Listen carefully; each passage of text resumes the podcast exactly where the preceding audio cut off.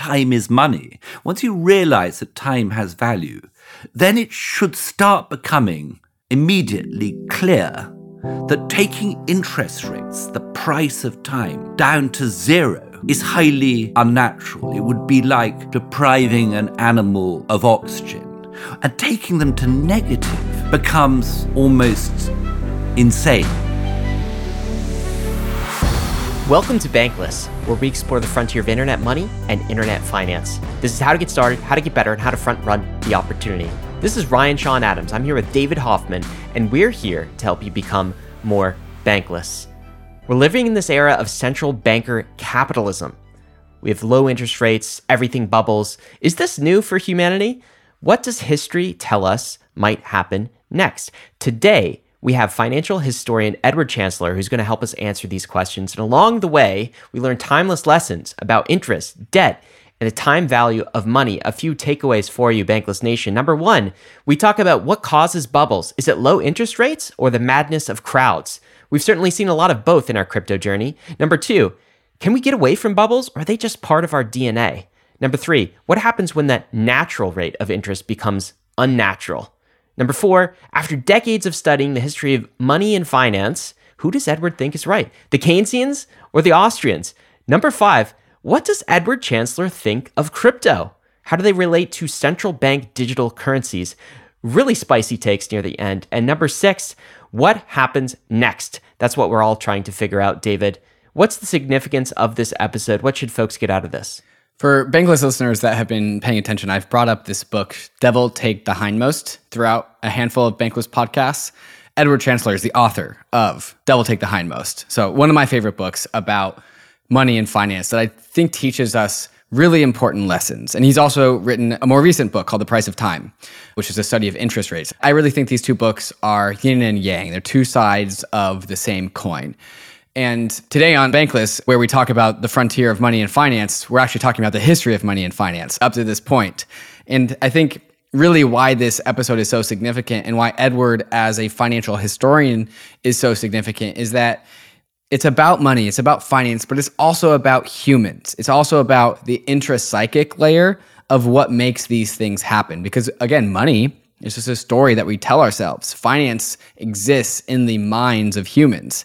And so Edward does a great job just running through history and watching humans try to contend with these things that we've created, these naturally emergent phenomenon like interest rates and financial bubbles. And so I think without a complete picture of understanding money and finance that goes down into the human level, the sociological level, it's actually an incomplete story. I think Edward can probably give us, I think he gave us the most comprehensive, unabridged articulation of the progress of money and finance because he adds in that social layer. And when we get to the end and we ask him about his current opinions in the modern day state of things, state of affairs, including this new player in the game, crypto, he is an older historian. He's seen some decades but he really resonates with the crypto story. And I thought that that was particularly interesting. It's very cool. He resonates particularly with this idea of money as freedom technology, which is when we get it right, that it can bring freedom to the world. And that's certainly something that the crypto story resonates with. Also, David, he's just a delight to listen to. You mentioned he's from an older generation, a generation that uses words like skullduggery and knaves. so just an absolute delight to listen to and talk with. And as usual, all Bankless citizens have access to the debrief episode, which is the episode that Dave and I are about to record. Record it after this episode. David, I'm really excited to get into this topic with you. I know you are a huge, you're a super fan of these books, and there's so much that Edward unlocked that I want to talk to you more about. Of course, you can become a citizen if you click the link in your show notes and access the premium RSS feed where you get access to that debrief episode and all of our special bonus content that we only put out on the premium feed.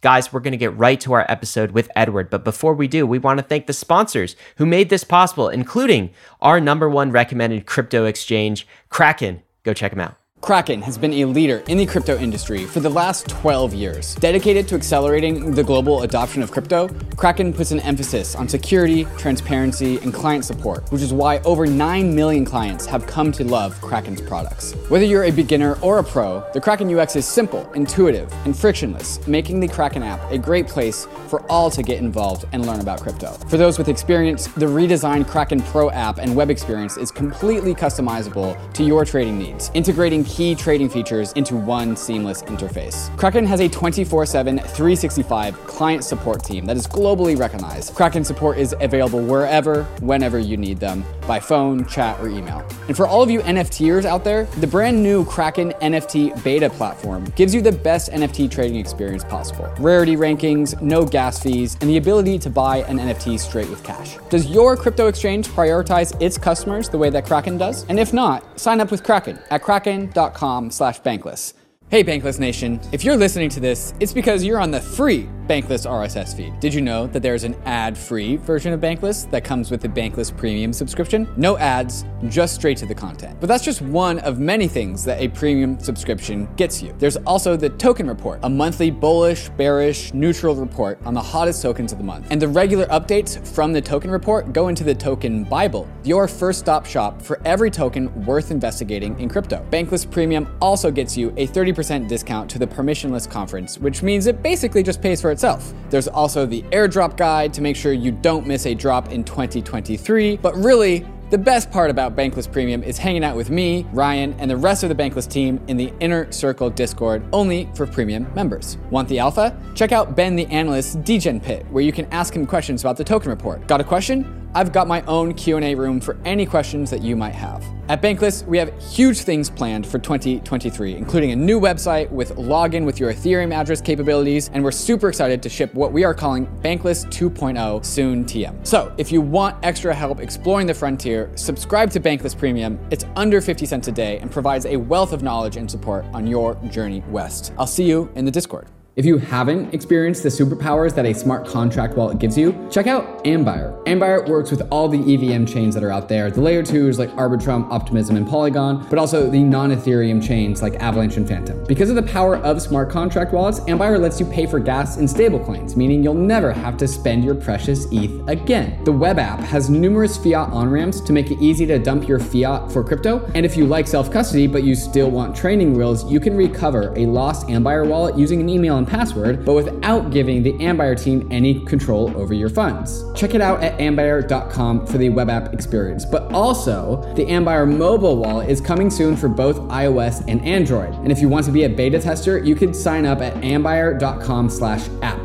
And since you stayed to the very end of this ad read, you should know that Ambire is airdropping its wallet token to early users for simply just using the wallet. So if you want to get started with Ambire, all the links that you need are in the show notes. Bankless Nation, I would love to introduce you to Edward Chancellor. He is a financial historian, a journalist, and an author of two of my favorite books, linking together the history of money and finance and human culture. The first book, Devil Take the Hindmost, A History of Financial Speculation, I've brought up a handful of times across other podcast episodes. And this one explores the history of financial bubbles and their underlying causes. And Edward's newest book, The Price of Time, The Real Story of Interest, is a similar book in which it explores the story of interest from its roots to the modern day and how our relationship with interest has developed. So, today on this episode, we are going to explore in which the ways of money and finance is embedded deeper into our lives than we have previously thought. Edward, welcome to Bankless. Uh, pleased to be with you. Edward, these two books, Price of Time, Devil Take the Hindmost, they focus on different things, but I want to start and open up this conversation about where they actually overlap. One is about financial bubbles, the other is the story of interest rates. But if these were two Venn diagrams, how would you define the overlap between these two things? What do these two books have in common? Well, the overlap is most clearly in the area of financial speculation and bubbles. The first book, Devil Take the Hindmost, deals with a looks at a variety of different bubbles over time and examines them in different ways. What generates the bubble? For instance, you might get new technologies, or you might. Um, I mean, technology is the most obvious example, but there are other types of bubbles. You get real estate bubbles and so forth. And that was written in the 1990s when the tech bubble, the dot com bubble, was beginning to take off. The second book, is exclusively about interest and the role that interest plays and what happens when interest rates in particular fall to very low levels. That also has a lot of discussion of speculative bubbles historically and up to the recent day. And what I argue in the second book is that you could focus on speculative bubbles from an academic perspective in the last 20 odd years has been on behavioral finance, with people going crazy, the mad, what you call the madness of crowds. What I'm trying to draw attention to in the new book is how very low interest rates are a main cause of speculative bubbles. So I don't have any discussion really of behavioral finance or of irrational exuberance in the new book. I simply go back and look at some of the same cases I do in the first book, such as the tulip mania in Holland of the 1630s. And what I hadn't realized when I wrote the first book is that actually the in Holland in the 1630s there was a period of falling interest rates and of a massive increase in the Dutch money supply created by the Dutch had a central bank who's at the time called the Wissel Bank, which was founded in, at the beginning of the 17th century. And the Wissel Bank actually issued paper notes backed by gold currency. So, in principle, it couldn't create credit, but its notes were so popular that foreigners brought their money to Holland. So you saw an increase in the paper supply of money and falling interest rates. And that coincided with this speculative bubble, the first great speculative bubble in tulips. And then I look at a series of other bubbles in the second book, most notably, as you know, the uh, and in most detail, the bubble created by John Law, the Scottish adventurer who founded the Mississippi Company in France in the 1710s and who also established the first French central bank that issued a pure paperback currency and lowered interest rates. We can talk about that a bit later. And then the discussion of speculative bubbles and interest rates in the second book goes right up to what we've been living through in recent years, the, the so-called everything bubble, which, as Charlie Munger, the Warren Buffett's partner, said back in 2020 was the most extraordinary episode in the history of finance. And I've read quite a lot of the history of finance over the years, and I, am inclined to agree with, with Munger. We're definitely going to zero into that part of the conversation towards the end of this podcast. But first, I want to articulate to you why these books are so meaningful to me and get your reflections on it. To me, both of these books are about like natural financial phenomena. Interest rates is like a naturally occurring phenomenon. And same thing with these financial bubbles. I think anyone who reads Devil Takes the Hindmost will immediately realize that humans will create financial bubbles when you leave them up to their own devices. And so your journey in, in writing these books has always been to explore like once upon a time humans created money and finance and the progression of money and finance has been like us trying to figure out what to do about that and slowly iterating towards the future by making many mistakes along the way but then inevitably do like making progress in the world of, of money and finance. That's my interpretation of these books. How would you reflect on that? I think that's a reasonable way of categorizing it. Are speculative bubbles inevitable?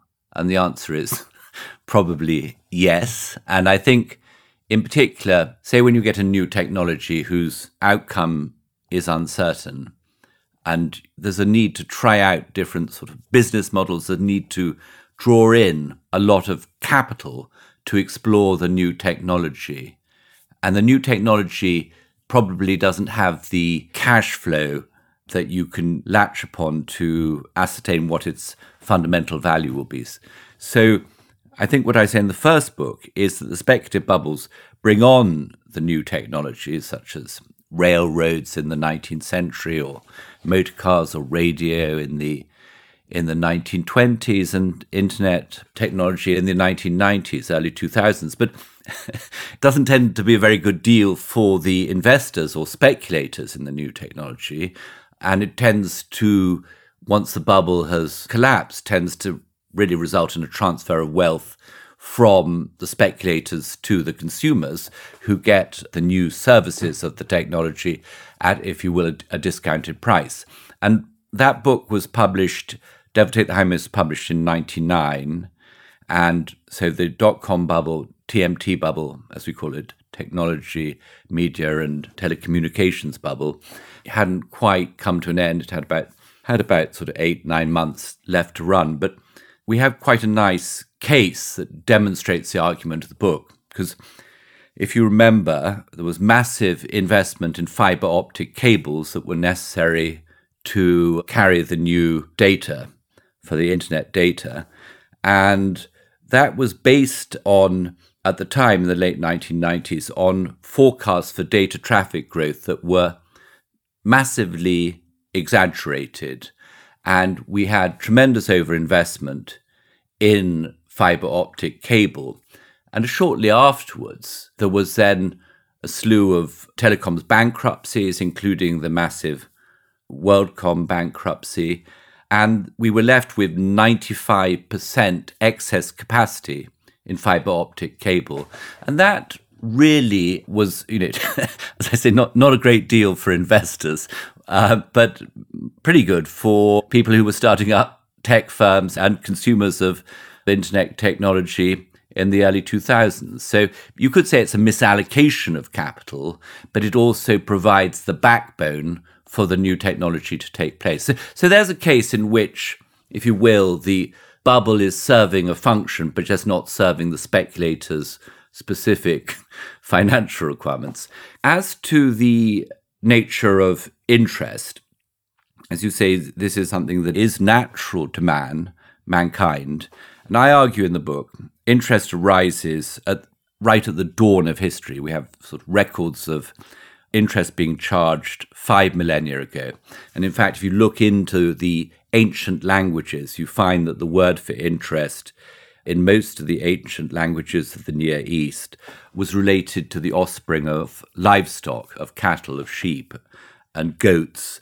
And that what that suggests is that the early farmers in the sort of prehistoric periods were lending out their livestock and their grains and demanding an interest payment. So the fact that interest is just so much older than even money is telling you how fundamental it is to human activity.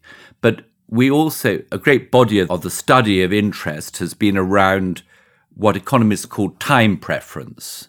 And time preference is the notion that human beings are naturally impatient. We are mortal and we prefer to have things today rather than at some stage in the future. So the, reason I called the book The Price of Time is because the, really what interest is is the difference in value between a dollar today and a dollar in a year's time. And you can see that in finance, we talk about that as discounting. And the sort of discounting of future pleasures is an inherently psychological phenomenon. It seems to be, again, a natural phenomenon. So going into the details of the Price of Time at the beginning, it tells a story at like the very beginning of interest, as in like humans discovering interest. Humans were skeptical. We called it usury, right? And the idea of it was closer to exploitation than it was a loan. So uh, I'm wondering if you kind of illustrate why humans had this like distrusting relationship with interest in the early days and as our relationship with interest progressed, how we got over that obstacle. Well, we haven't really completely got over it. Well, that's funny because that's where my next question was. As I point out in the book, you get criticisms of lending at interest, for instance, in the Bible. The Greek philosophers, such as Aristotle, said that interest was illicit. He said that money was to be used in exchange, but not to gain through lending. And that criticism then informed the sort of the early church period and then you know the medieval church through to let's say the early modern period birth of capitalism. Why is there such dislike of interest? I think it's partly legitimate. If you are in a traditional rural society and economy that has no economic growth then the lending at interest, at high rates of interest, quickly takes people into a position of over indebtedness. And in the ancient world, that could lead to people being taken into debt bondage and ultimately slavery. And in fact, there's some argument that lenders deliberately lent in order to enslave people through their high interest loans. And then there's this problem of, of compound interest, that of debts accruing at a high compound rate over a number of years.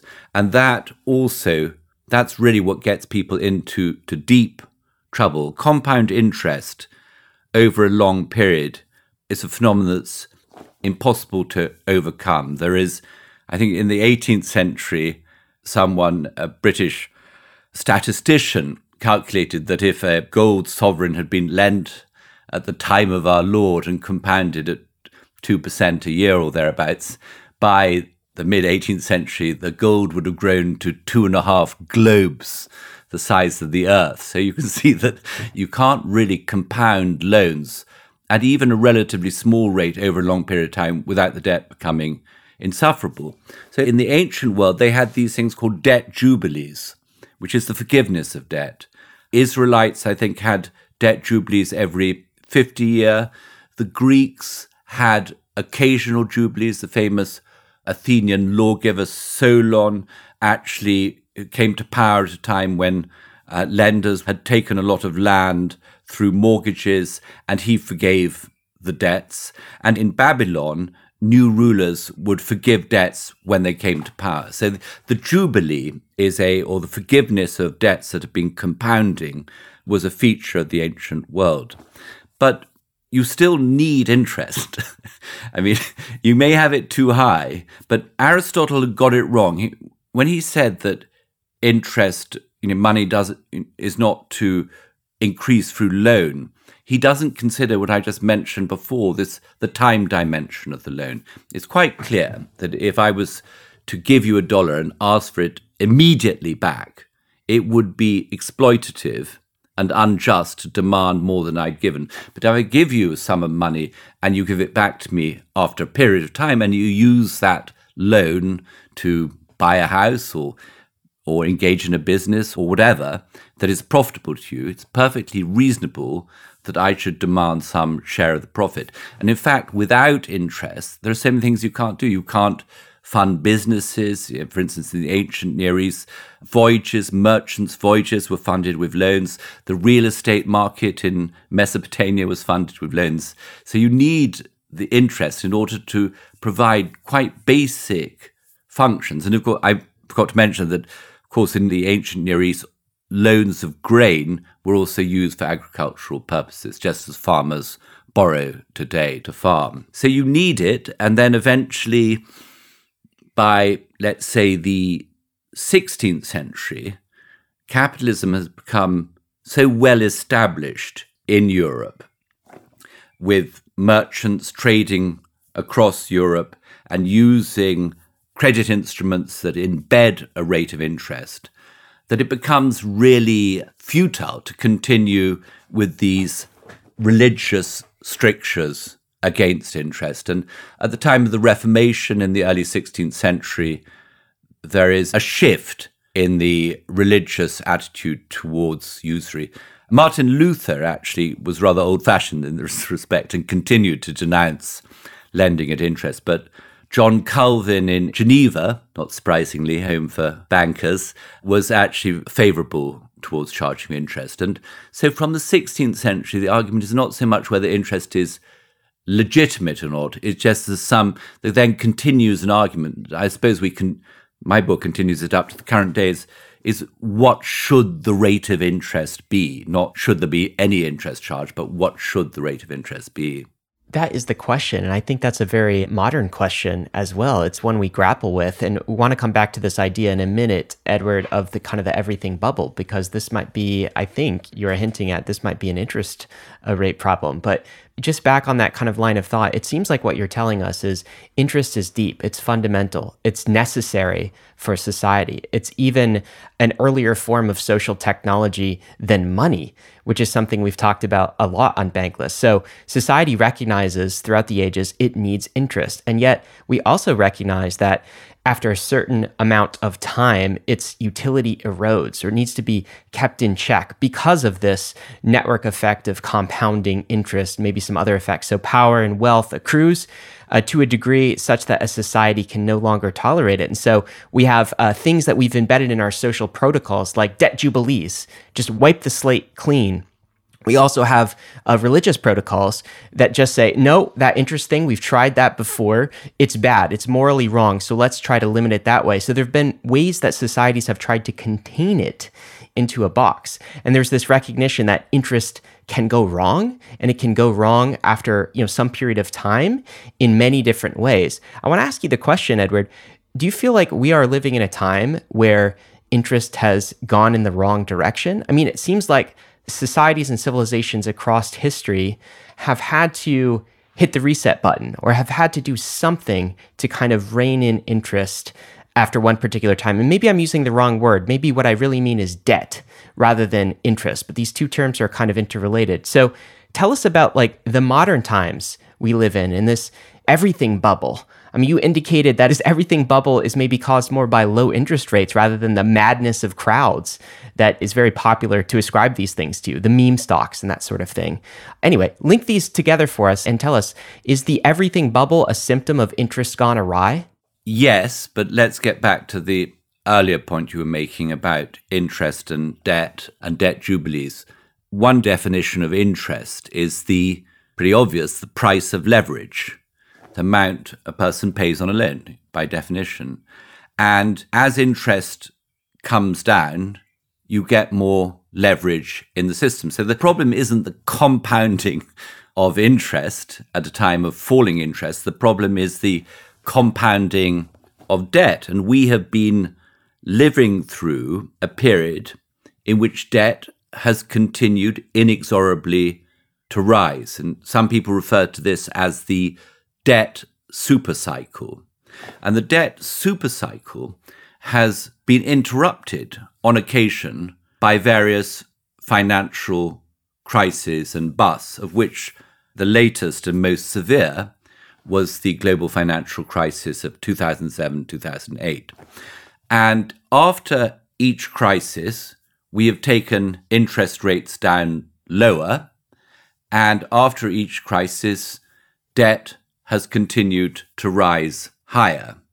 And that is problematic for society. There has been a, a shift in who is responsible for the debt and the sort of creditor base since the GFC. The GFC was largely created by the collapse of private sector credit and revealed excess indebtedness of the private sector, particularly you know, starting with US households, but also you know Wall Street banks and so forth. In the subsequent period, there have been some reduction in private sector debt relative to income, but a massive increase, as you know, in the government debt. So the overall debt has increased, but the portion of public debt has massively increased. What is the end point in the modern world, a world of fiat currencies, is not a debt jubilee. Debt jubilee is a bit too complicated, a bit too bold for our modern world. Too many vested interests are directly attacked if debt were forgiven.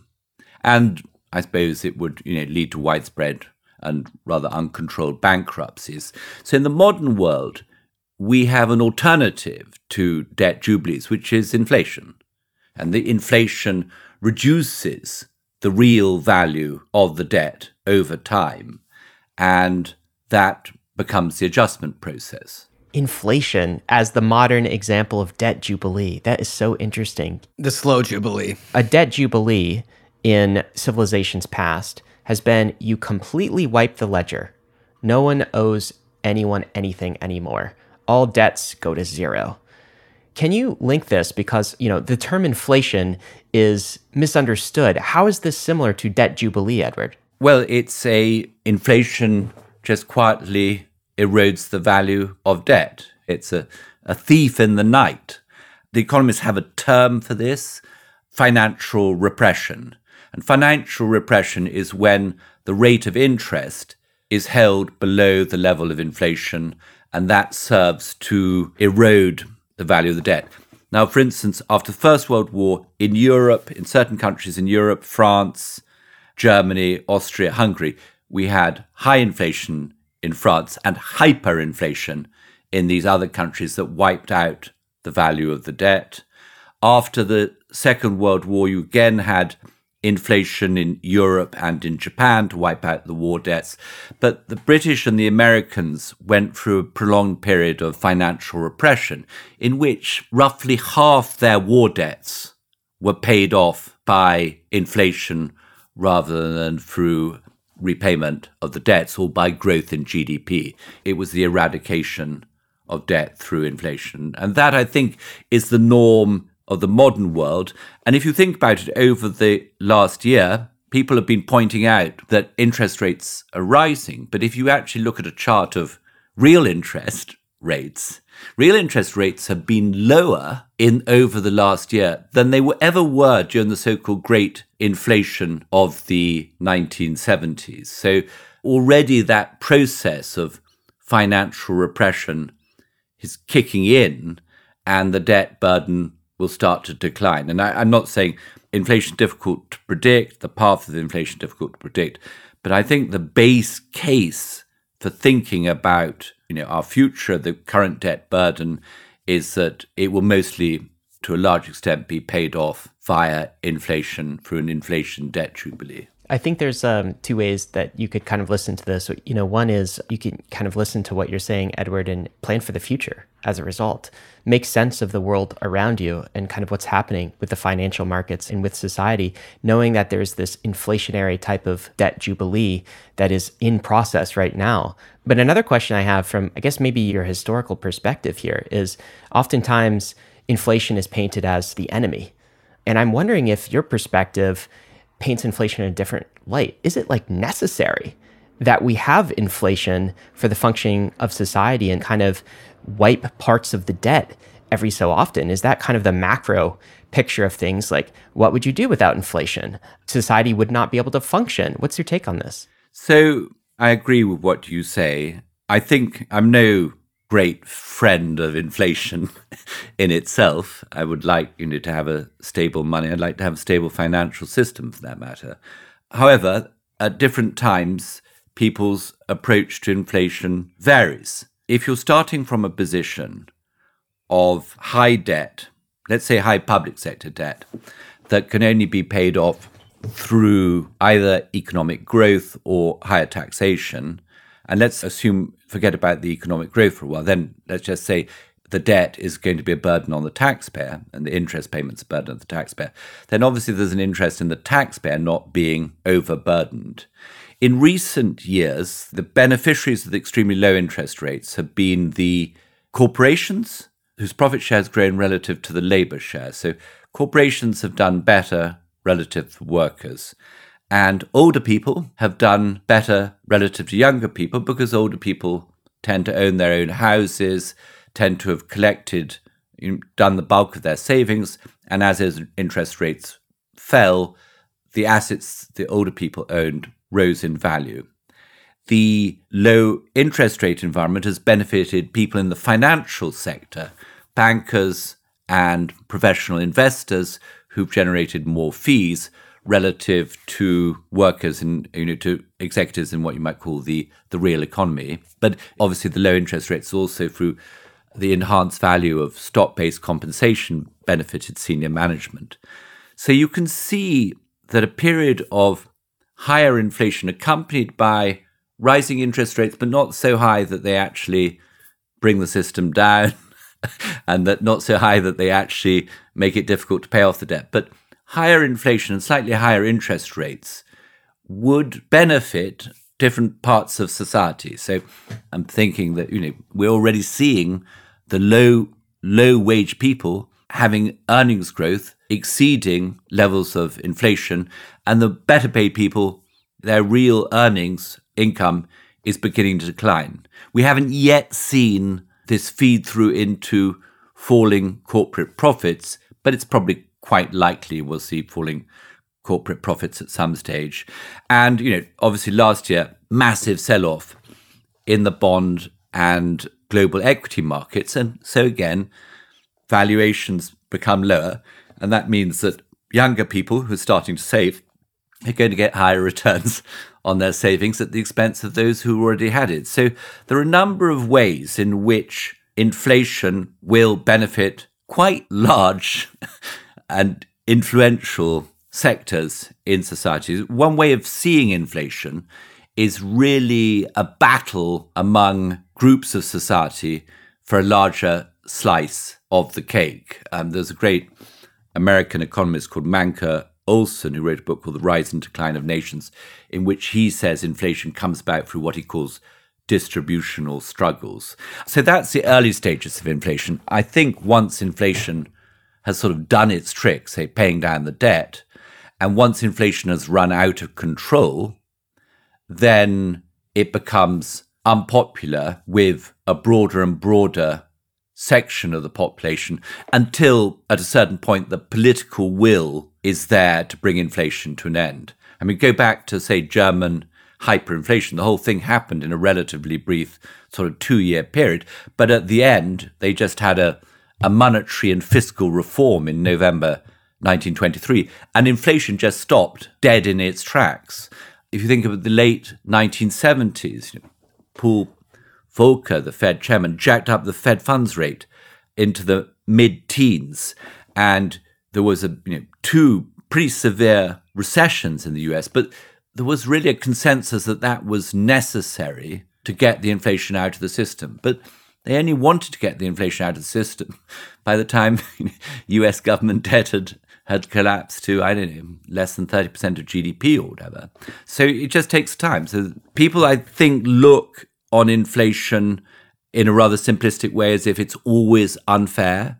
But it presumes that the situation, the distribution of income and wealth when inflation starts is fair. And, and that's often not the case. So it's never been fair. We're just squeezing out where the unfairness lies through different kind of populations and demographics. Yeah. Taking turns of unfairness. I think so, yes. I mean, so look, famously, you know, Main, John Maynard Keynes you know, you know, points out the problems of inflation, but he also, at a certain stage, famously calls for what he says is that the euthanasia of the rentier, the rentier being the bondholder. And, you know, the bondholders often have no friends, so a bit of euthanasia is sometimes in order. wow. There's a Edward a theme in the Price of Time book that is about the tug of war between what we call the natural rate of interest and then the implicitly the implied unnatural rate of interest.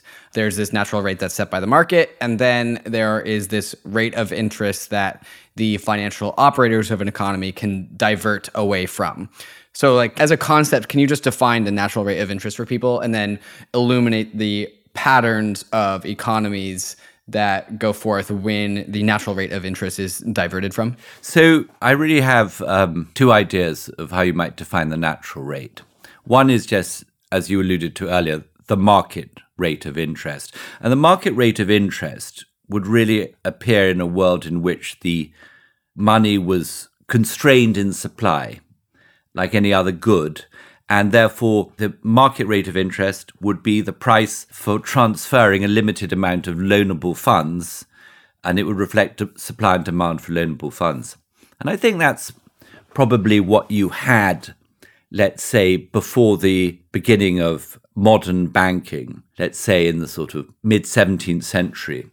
Trouble is that, as you know, banks, what we call fractional reserve banks, they take in a deposit and then they lend out the deposit. And through the act of lending out the deposit, they actually create a new deposit, and that new deposit creates new money. So there is no fundamental restriction on the growth of the money supply.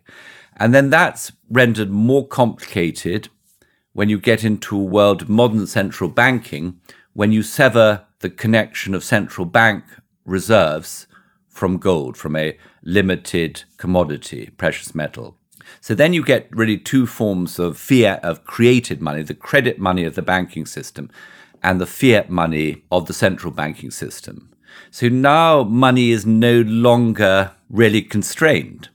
So if no, money is no longer really constrained in its supply, what then is the market rate of interest? Does it reflect really people's time preferences and companies' marginal return on capital? Probably not. It just reflects the activities of the banking system. You know, in a modern economy, do the rates of interest that prevail are they reflective of the natural rate? What the ideal rate of interest would be? And I would say no. I think one of the points the book tries to make is that there is a conventional wisdom among monetary economists and central bankers is, oh, we know where the natural rate of interest is. It's the rate at which there's no inflation and there's no deflation. It's the sort of sweet spot between those two positions. Edward, this is central bank monetary policy. They want, you know, 2% CPI inflation basically, and they're trying to adjust their thermometer, you know, in terms of monetary policy to accommodate that. Exactly. And during the last decade, as you know, the central bankers took interest rates down to the lowest level in history massively expanded their balance sheets with quantitative easing and engaged in a whole number of other sort of tricks, hocus pocus, you know, Operation Twist, whatever, in order to manipulate both short and long term rates to the level at which they could meet their inflation target. And they did more or less throughout the post crisis period. In Europe and the United States, inflation was sort of roughly around the 2% target. And the central bankers would say, you know, we did a good job. We brought the Great Recession to an end. There was no repeat of the Great Depression. Unemployment came down and we met our inflation target. So what's wrong? what's not to like? And I'm saying, well, actually, hang on a sec. Perhaps this inflation target is, you know, not all that it seems. And for that argument, I go back to a critique of the earliest iteration of inflation targeting that occurred in the 1920s, which was then known as price stability. And that was really just sort of 0% inflation, but sort of roughly the same thing. And the young Austrian economist, Friedrich Hayek, who was at the time in the early 20s, was actually starting his PhD thesis on the Fed central bank policy at NYU Hayek made this, what should really seem like a pretty obvious point, is that in an economy with productivity growth, with new technologies that actually deliver productivity growth, that improve efficiencies of production, then the natural tendency of the price level would be to decline. And so, actually, at a time of productivity growth in a modern capitalist society, you should see a mild or possibly sometimes even stronger decline in the price level, just like we used to expect, you know, computer prices to come down every year. And what Hayek then argued is, well, if you aim at stable prices, and you can extend the argument to the modern day, if you aim at a, a 2% inflation target at a time of productivity boom, and we could also sometimes people refer to it not so much as a productivity bloom, but as a supply, a benign supply side shock. And that, but in recent decades, the great supply side shock that brought prices down was globalization, and in particular, the entrance of China into the global trading system and its massive growth in export shares. So you would normally have expected during this period when world traded goods prices were inexorably declining, that the price level should be declining. But yet, nevertheless, the central bankers, with their fixation on this 2% inflation target and their fear of deflation, but what they feared was what Hayek would have called the good deflation that comes from positive supply shocks and rising productivity. So the central bankers acted against that declining price level. And in the process doing so, they brought the interest rates down very low. And then you get what did you get? You got the succession of speculative bubbles. You got, as I argue, misallocation of capital. You had a huge amount of risk taking you had a build up of leverage. So, and that, in fact, actually, what's quite, I mean, not amusing, it's sort of tragic, is that build up of leverage prior to the global financial crisis, which to my mind was induced in large measure by the Greenspan Fed's easy money policies after the dot com bubble, that then creates genuine deflationary problems when the banking credit bubble bursts. And one of my points in the book is I don't think this narrow inflation target targeting to discover the natural rate of interest is actually useful. I say, well, actually, I don't say, but so I was talking to an economist friend of mine the other day, and apparently there's a late medieval school of economists called the School of Salamanca, whose main protagonist says the real rate of interest is known only to God. so yeah, I think that's probably true. Um, but then you see, if the real rate, if the natural rate of interest isn't revealed just by inflation or deflation, then I think what I say in the book is you know when you haven't got the natural rate of interest, when you, you know when the rate of interest is wrong, is that's when you're getting these asset price bubbles or this excessive risk taking or or this build up of leverage. So these are other indications that the interest rate has been set wrong. And I mean, at this stage, I just introduce another idea, which we haven't really discussed, which is a point made by um, a Yale economic financial historian called Bill Goetzmann. He, he says interest is the most important invention in the history of finance because it allows transactions to take place across time. Now, Hayek in the 1920s started to play around with this idea of what he called intertemporal disequilibrium. And intertemporal disequilibrium is frankly when there is an imbalance between the present, your present activities and your future required activities. So if you have too much debt, you have an intertemporal imbalance. If asset prices are overinflated, that's another form of intertemporal imbalance because the returns on the assets when they're superinflated are not going to meet the requirements of investors who purchase those superinflated assets. They're going to lose money. So my argument is that I, I might to go back to this question of what the natural rate of interest is. It may not be discoverable, but it would be a rate at which there is an intertemporal balance between current borrowing, saving, and investment and future consumption. And I think, I'm pretty convinced that we have got our financial system and economies into a state of pretty acute intertemporal disequilibrium.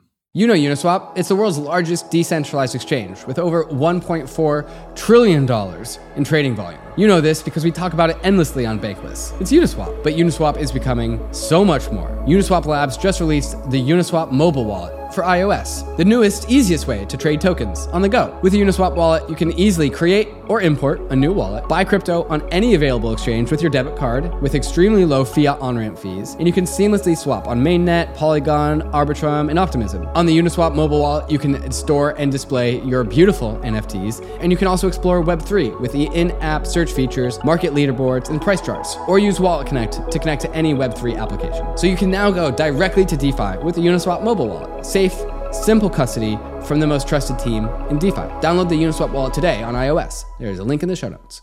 Arbitrum One is pioneering the world of secure Ethereum scalability and is continuing to accelerate the Web3 landscape. Hundreds of projects have already deployed on Arbitrum One, producing flourishing DeFi and NFT ecosystems. With the recent addition of Arbitrum Nova, gaming and social dApps like Reddit are also now calling Arbitrum home. Both Arbitrum One and Nova leverage the security and decentralization of Ethereum and provide a builder experience that's intuitive, familiar, and fully EVM compatible. On Arbitrum, both builders and users will experience faster transaction speeds with significantly lower gas fees. With Arbitrum's recent migration to Arbitrum Nitro, it's also now 10 times faster than before. Visit arbitrum.io where you can join the community, dive into the developer docs, bridge your assets, and start building your first dApp. With Arbitrum, experience Web3 development the way it was meant to be secure, fast, cheap, and friction free.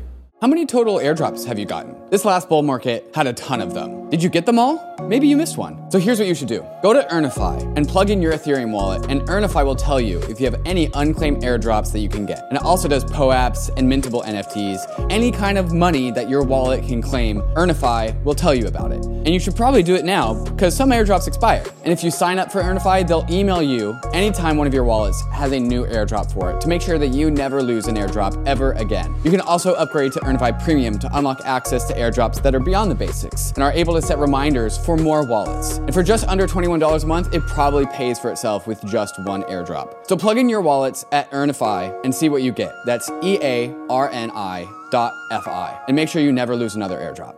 Learning about crypto is hard. Until now. Introducing MetaMask Learn, an open educational platform about crypto, Web3, self custody, wallet management, and all the other topics needed to onboard people into this crazy world of crypto. MetaMask Learn is an interactive platform with each lesson offering a simulation for the task at hand, giving you actual practical experience for navigating Web3. The purpose of MetaMask Learn is to teach people the basics of self custody and wallet security in a safe environment. And while MetaMask Learn always takes the time to define Web3 specific vocabulary, it is still a jargon free experience for the crypto curious user. Friendly, not scary.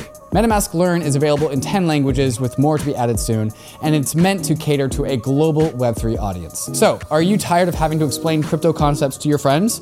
Go to learn.metamask.io and add MetaMask Learn to your guides to get onboarded into the world of Web3. So, we are living in a place. Of course, only God knows the natural interest rate, and Jerome Powell is not God, of course. I don't even think you would think that. But we are living in a time of an unnatural rate of interest set by central bankers with a fixation on this 2% interest.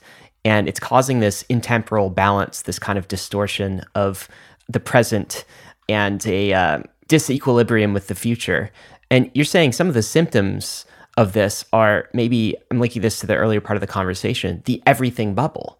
And what's interesting about the kind of the everything bubble that we're in right now is you look at phenomenons that have happened over the last couple of years. Like you look at cryptocurrency, of course, has shot up in price and different kind of, you know, NFTs. And there's value there, of course, but there's a lot of mimetic value it seems to be caused by sort of low interest rates. You look at meme stocks, that is another symptom of this. You look at the asset prices everywhere that have completely swollen. And I think there's a tendency of media or just kind of a gut reaction to blame the madness of crowds as causing the bubble. It's like, this is another tulip mania or something. And you're saying it's more a symptom of this low interest rate environment yes, speculative bubbles are inevitable, but this one in particular, at this point in time, does it seem like it's fueled by this low interest environment, this unnatural interest rate that we're living in? Can you link this up for us, Edward? So, as you know in the book, I have a chart somewhere which shows US household net wealth, which the data that the Fed has been collecting since early 1950s. And what we see over the last 25 years is quite clearly bubbles appearing in household net wealth, you know, coincident with the bubbles we've been living through. So you see a little sort of hillock of a bubble with the dot com bubble, and then a somewhat larger increase in net wealth to GDP by 2007, coming down in 2008. And then you see this Everest of a bubble forming and peaking at the end of 2021, at which point US household wealth is roughly 100 points of US GDP greater than its long term average. And what's quite interesting is that I didn't mention it in the book, but I did run the numbers with an analyst a few years ago. And what we found is that in the old days, the increase in household net wealth would actually coincide with actual savings in the US system. And then it became completely divorced from savings. So the bubble then appears to be growing. And I show this in the chart that at each cycle of these three bubbles, the Fed funds rate has been lower and lower and lower. So as the interest rate came down over the course of the cycle, household wealth got higher and higher. And that's, you know, that's all household wealth aggregated together. Now go to the everything bubble. Yeah, there's obviously you know the there are other factors at play. You know, all the autists and retards on the Wall Street Bet subreddit. you are familiar then. yeah, I am. I, I, was I was early on to that, and then they're rushing, you know, off to the Robinhood app, where there's you know stock trades are gamified, as the Massachusetts regulators complained, and then you know high turnover, and then you get this. One of the themes, if you remember from Devil Take the Hindmost, is that changes in communications technology feed through to speculative bubbles. And so that the that one aspect of the everything bubble would really probably have occurred under a different monetary environment. But you know, one of the things, as you're probably aware, that Robinhood offered its loyal long-term investing clientele was two percent margin loans. Or if you paid them, you know, if you were a premium customer paying them, I don't know what, $60 a month or something, you actually got free margin loans on Robinhood. So you could lever the hell out of the meme stocks that you were buying. And as you saw at the time, US margin loans in aggregate were, you know, at a peak high during the everything bubble.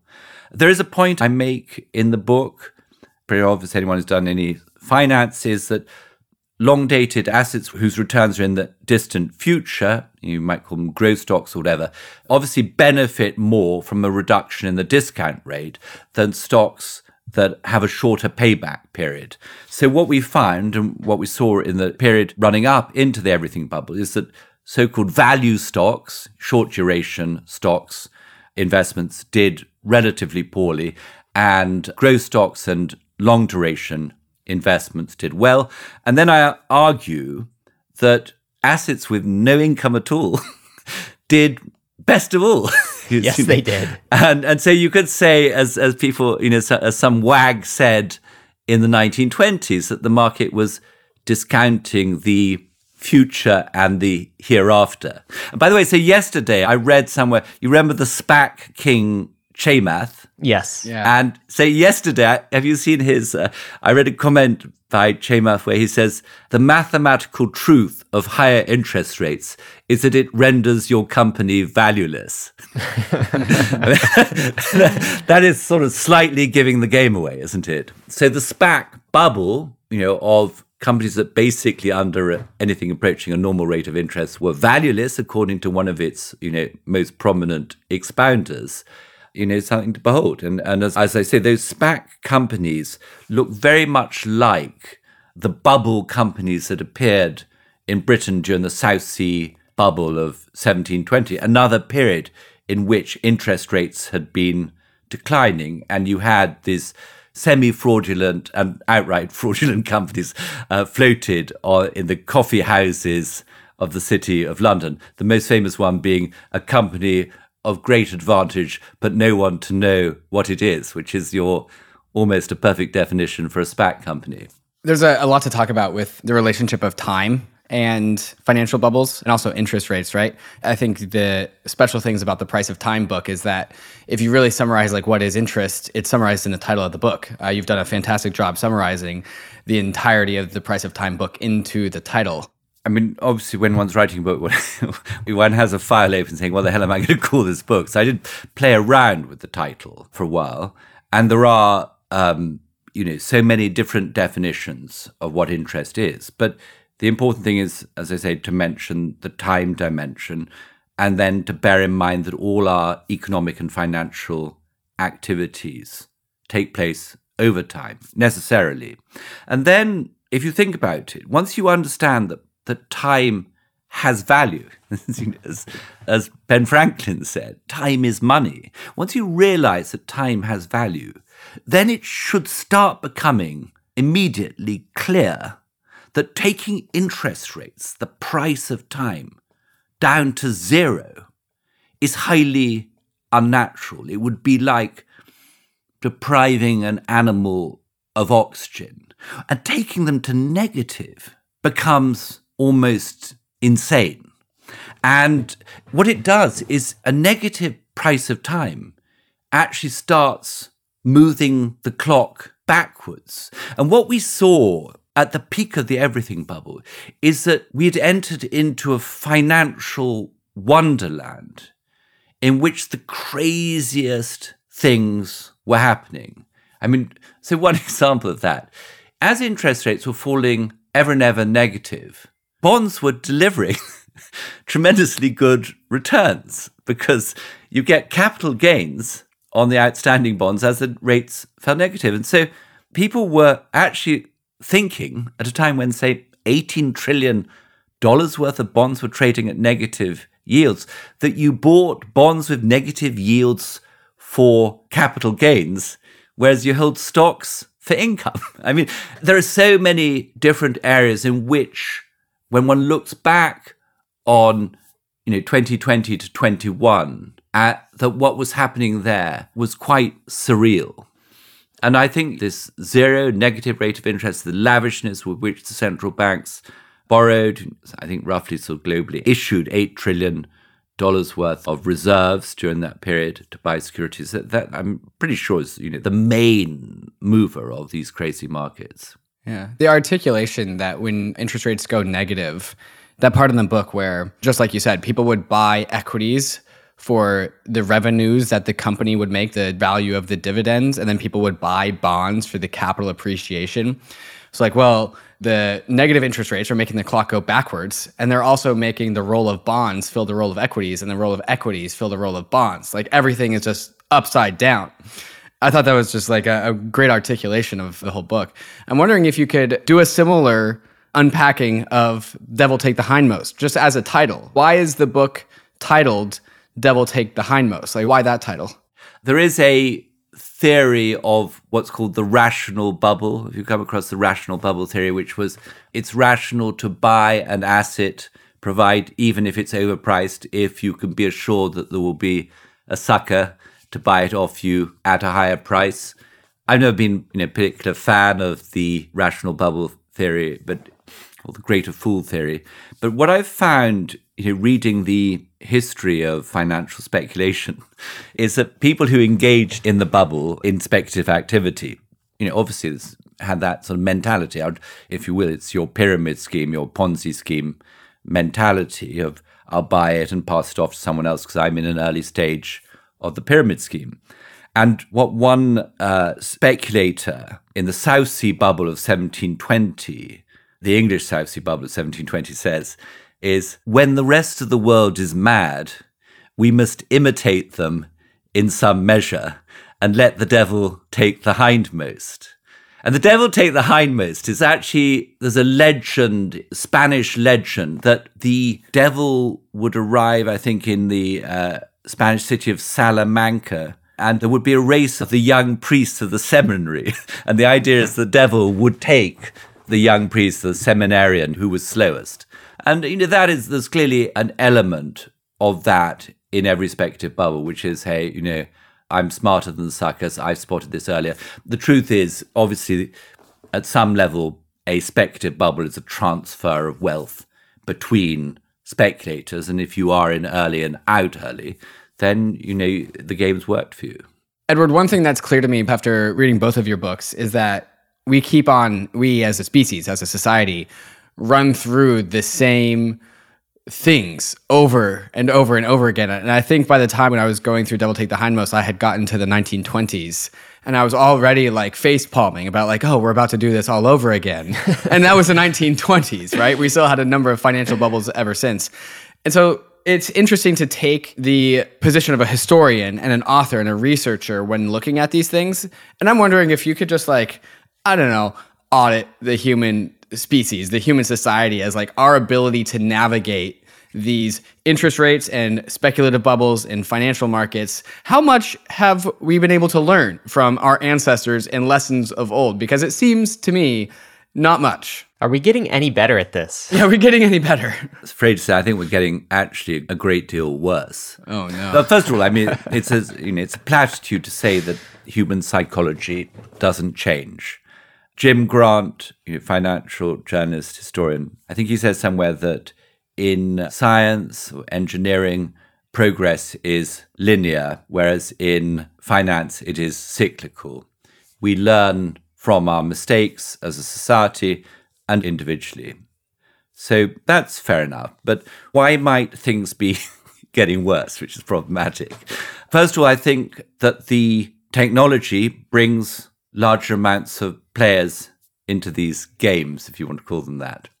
And so, as you see, as we mentioned earlier, Robinhood and and in China, you know, stock brokerage is found, you know, with tens of millions of speculators playing the game.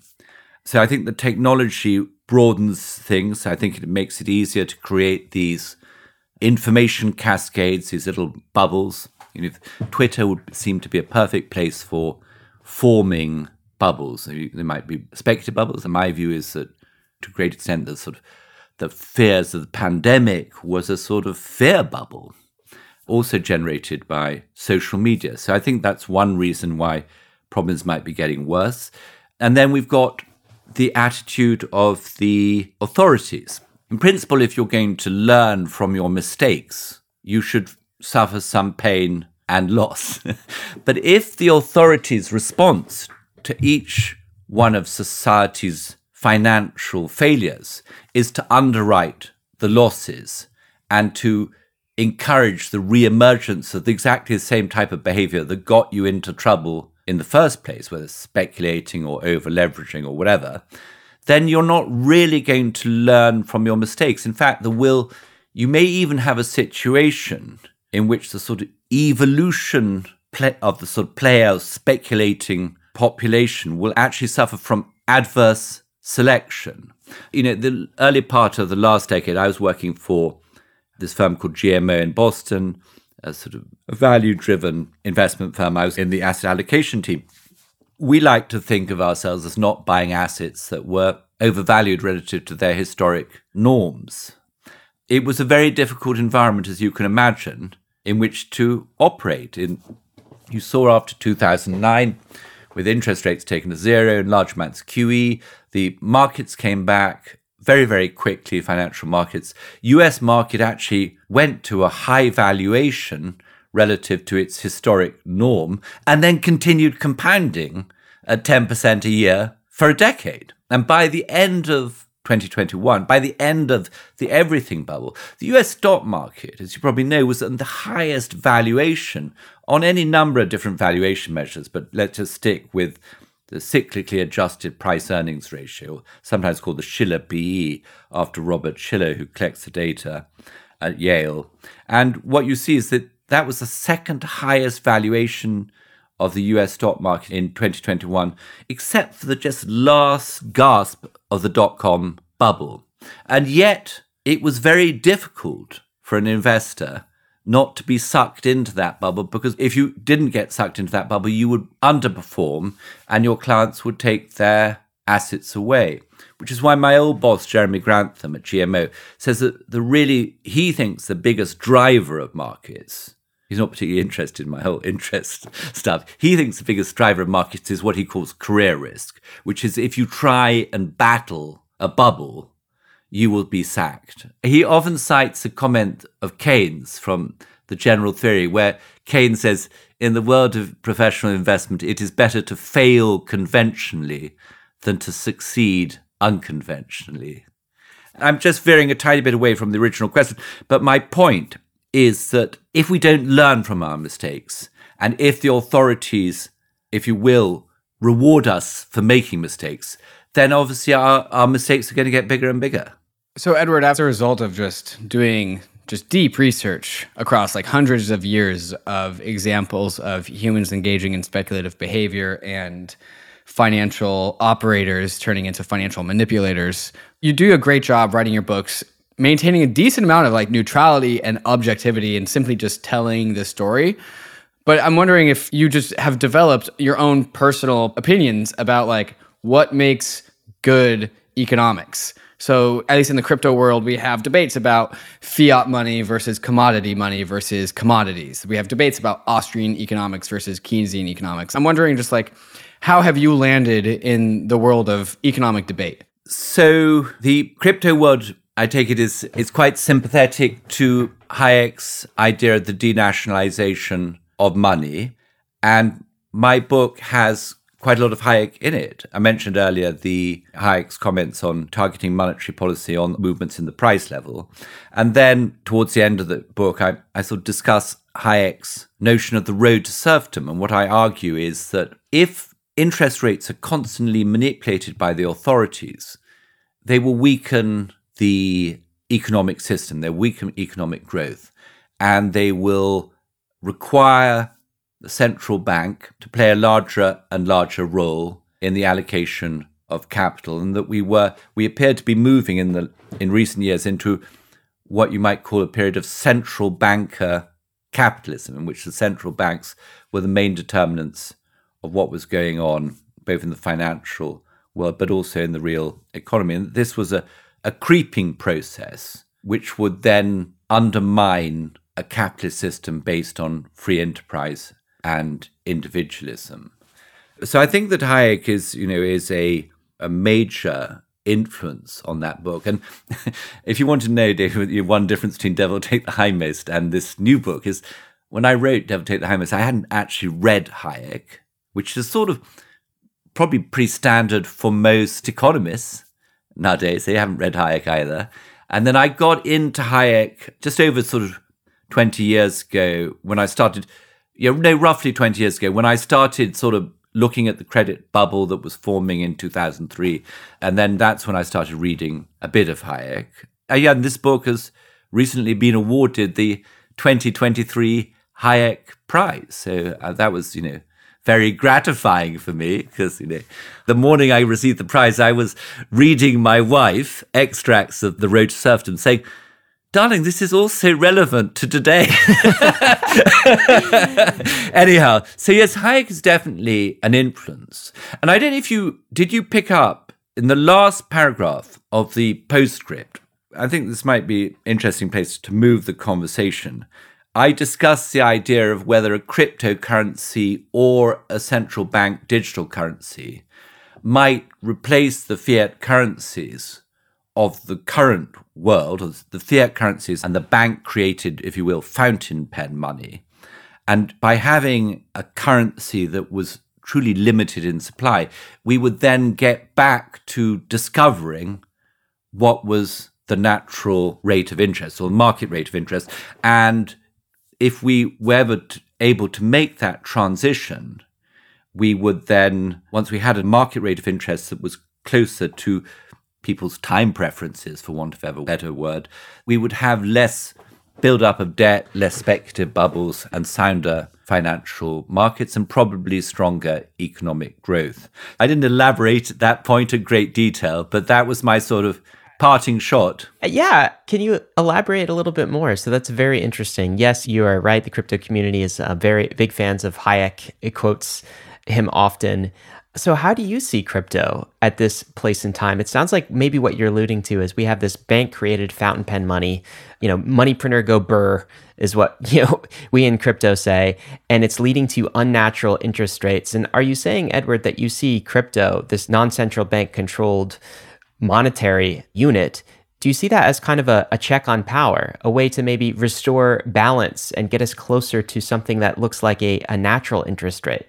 Well, possibly is my answer. I don't profess to know as much about the crypto world as you do, but my intuition when I was finishing the book in late 21 was that there was you know a lot of skullduggery in the crypto world and there were a lot of what appeared to be sort of ponzi schemes operating in the crypto world and that seems to have been somewhat borne out by the crypto winter ensuing last year and the failure of Sam Bankman Fried's miscellaneous activities. Ah, uh, you heard about that one, did you? yeah, I did. I actually wrote a piece. I was one. I wrote a piece in which I said that I thought that actually that SBF wasn't actually conducting a fraud but a spoof, because if you look at his interviews, he actually seems to be telling his interviewers and the public that hey you know the, this whole thing is really corrupt you can't really value anything. And then of course you know that famous advertisement with larry david where he's just saying you know hey this doesn't work.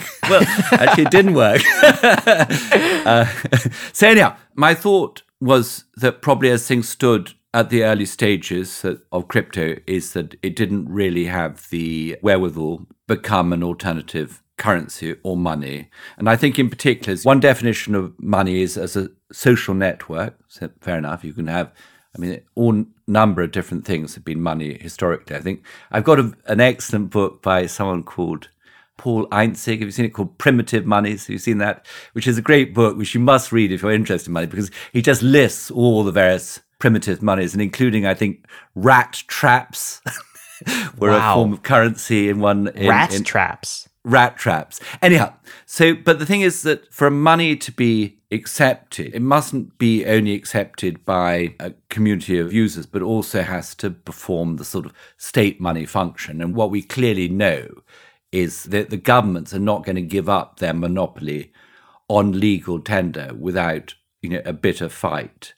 I wrote a piece last week for the column I write for Reuters Breaking Views, which was based on a conversation I have with a, a friend of mine who called Thomas Mayer, who's a German economist, used to be chief economist of Deutsche Bank. But Thomas is a very keen Austrian economist. Although the Austrian Hayek is associated with private money, Thomas has this idea that a central bank digital currency, if it was issued to increase at a certain rate, the sort of protocol to increase at a certain rate in line with your average nominal GDP growth or whatever over a certain period of time, if that CBDC were to replace bank deposits, so that banks were no longer in the business of creating money and that banks would no longer be subject to bank runs, then you could have a sort of, I think, what I call a digital Chicago plan or digital narrow banking. Now, Thomas says, you know, I, when I was talking to him, he said a couple of things about his this Thomas's digital Chicago banking. First of all, he said it wouldn't necessitate getting rid of paper currency. So that fear, and I think quite legitimate fear, that if you issued a CBDC, the central bank would be tracking every one of your actions. And I mentioned that in the book, you know, the CBDC as a digital panopticon, that could be somewhat abated. And Thomas also says that in his world, you could have your CBDC and your narrow banking. There would also be room for competing cryptocurrencies to operate. So it would, I mean, Thomas is really suggesting a way in which you could harmonize, the, you know, Hayekian's denationalization of money idea with, if you will, the sort of state theory of money idea of what's called George Knapp. And it's an idea. I mean, what I think is quite interesting about it, as you know, the the central bank's are now sitting on masses of bonds as a result of their QE, and they don't know what to do with them. And those bonds are on a mark to market basis, starting to produce losses. But the banks are also sitting on massive reserves with the central banks. Now, if you want to introduce a central bank digital currency along Thomas's line, and this is very much along the lines of the Chicago plan mooted in the 1930s by the likes of well, of Irving Fisher and Chicago economists like you know, Frank Knight.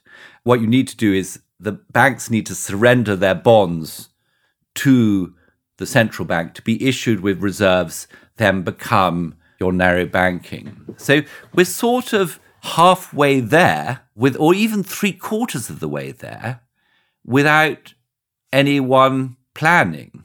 And then another really interesting thing, which I hadn't really understood about the original Chicago plan, and I've actually got yeah, on my desk. I've got Irving Fisher's book, hundred percent. I read. It's actually worth reading you the. Uh, I don't know if you've come across this book. This is Irving Fisher's hundred percent money, which is his Chicago plan. He says hundred percent money designed to keep checking banks 100% liquid to prevent inflation and deflation, largely to cure or prevent depressions, and wait for it, to wipe out much of the national debt. And the reason you wipe out much, much of the national debt is that when you issue, when you move over to the Chicago plan, the central bank soaks up all the government bonds and issues its new state backed money. But the state backed money doesn't actually pay interest. And so, because it doesn't pay interest, there is a one off enormous seigniorage gain for the currency issuer. And that, according to Thomas Mayer, that would amount in Europe to roughly, within the Eurozone, to roughly half of the outstanding European government debts. It would wipe out $6 trillion of government debt. And I'm going to get the numbers slightly wrong, but I think that sort of holdings of the ECB are roughly, I'm going to say roughly 3 trillion. I say, you're halfway there towards making the conversion. I mean, I don't know what your views on 100% money are or, or, on, on bringing an end to fractional reserve banking. But what it occurs to me is that anyone who's thought about the problems of finance for long enough eventually comes to the conclusion just, you know, we cannot have fractional reserve banking, you know, running amok and destabilizing the financial system time and time again. And what's interesting to me when I start reading about the Chicago plan is you find economists of very different persuasions. You know, the Keynesian economists like James Tobin, Nobel laureate, or or you know, monetarist economists like Milton Friedman coming round to the same plan. So you know, potentially that you know that solution. As for the cryptos, the way I see it is this: is that if we have a badly designed central bank digital currency, and the chances are we probably will too, and if embedded in that badly designed digital currency is a either an inflationary tendency or a um, ten, or the sort of digital panopticon aspect in which all our actions are being followed, then I think that one type of cryptocurrency will then establish itself for a lot of transactions, that transactions that people don't wish to have surveilled by the state. And I'm not saying, you know, that just necessarily sort of, you know, drug running and terrorism, but just, you know, people are, I think, are happier, you know, frankly, that Visa or MasterCard should see their credit cards transactions than that an arm of the state should actually be able to create a profile of everything you're doing. Perhaps, anyhow, the NSA is already creating such a profile, but they don't really want to see the state engaged in that. And as I say, go back to Hayek, somewhere he says the invention of money is the most powerful instrument for freedom ever created. And I think that the sort of the Chinese central bank digital currency plans, the digital yuan or whatever you want to call it, that I think is the strongest totalitarian instrument that has ever been conceived. And when you bring it together with Xi Jinping's what's it called? You know the um, the credit system for rewarding good behavior and punishing bad behavior, social credit. If you put merge it with social credit, you have a much stronger control of your population than was really an offer. No communist or fascist society in the past would ever have been able to control people with such a strong rod. So yeah, I think going down that route, there is a crypto future. And then, as the crypto folks have all been saying since the run on Silicon Valley Bank, you know, the run on Silicon Valley Bank is not just showing the sort of instability of the banking system, but it also shows the central bank, the Fed, and the federal government through the Pension Benefit Guaranty Corporation taking on more and more responsibility, underwriting loans, underwriting deposits. And when that is taken too far, you move closer to a collapse in the monetary system. And it's at that time that then, you know, frankly, alternative stores of value become attractive. It's it's what you had during the German hyperinflation. That there was something they called Flucht. It's quite a good phrase. Flucht in die Sachwerten, which means flight into things of real value. Now, I think then you just have to conceive what real value is. And perhaps because I'm a bit older than you guys, I have a bit of sort of the gold bug about me. And um, it's coming back, Edward. Yeah, yeah, yeah. You know, my friend Felix Martin, who's fellow sort of financial historian, right? He refers to gold as man's oldest bubble. And I, I'm quite attracted to man's oldest bubble. And that's one way. And, and as I say, a well designed crypto would be a, an alternative. Edward, it's been an absolute pleasure to have you on the show and for giving us so much information, for giving us your knowledge. I, I guess a couple of comments on what you just said. This idea, I think you are one of us in some core ideas on this idea that money is a freedom technology. That's a Hayekian idea. It's also a deeply embedded crypto idea. And this idea that we are converging towards a central bank digital currency.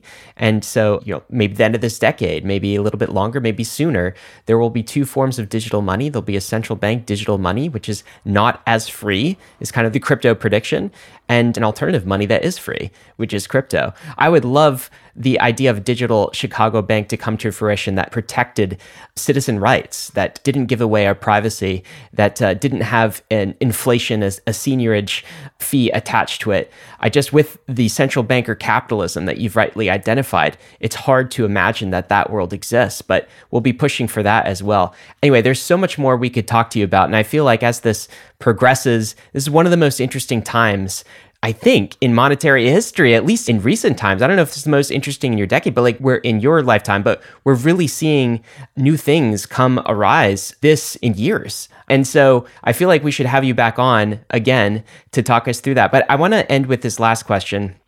Do you have any predictions on what's going to happen next?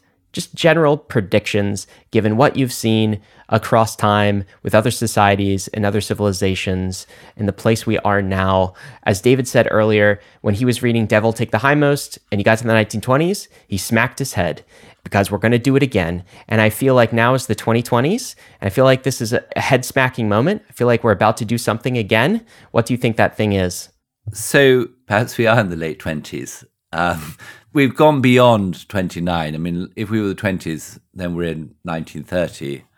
What I think is this, and just, just stick to the sort of main thrust of the book, the new book, The Price of Time, is that the entire financial system and the economy itself became adapted to these extraordinarily low interest rates. And as that begins to change, with inflation coming into the system and interest rates rising, then the house of cards begins to collapse. And so far, you know, we've seen big crash in the UK gilts market and the near bankruptcy of the UK pension funds.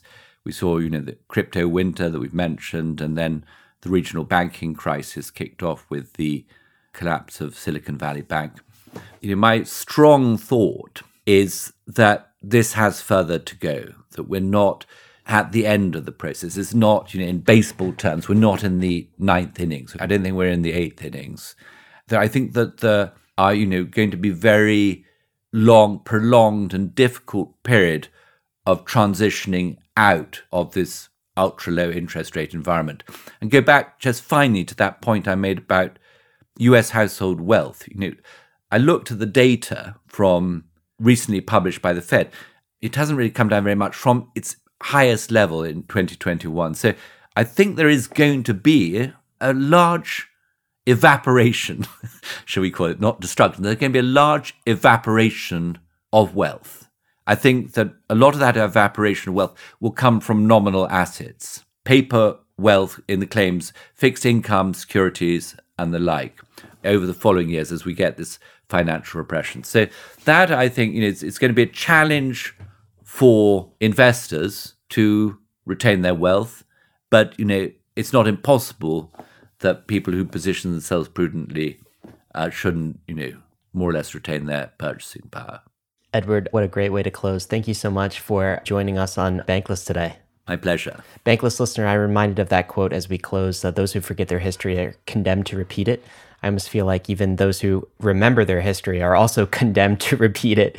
It feels like we're going through the cycle one more time. And of course, we'll be with you in this cycle, this new monetary experiment that's being run both in crypto and in the world of fiat. Some action items for you today. The first is go pick up the book, The Price of Time. There's a link in the show notes. Absolutely fantastic book. Also, Devil Take the Hindmost was one of our formative books in kind of learning about speculative bubbles. These things apply directly to crypto. All right. So, very important historical lessons here. yield and bubbles. We know these. Yes, things. yield and bubbles. That's what this whole thing is. We also have some links to Primitive Money, the Digital Chicago Plan, which was uh, the column in the Irving Fisher book, 100% Money. Some of these I have not taken a look at, so I plan to go do my homework after this episode. Gotta end with this, of course. None of this has been financial advice. Fiat, economies, interest, finance markets, it's all risky. So is crypto. You could lose what you put in, but we are headed west. This is the frontier. It's not for everyone, but we're glad you're with us on the bankless journey. Thanks a lot.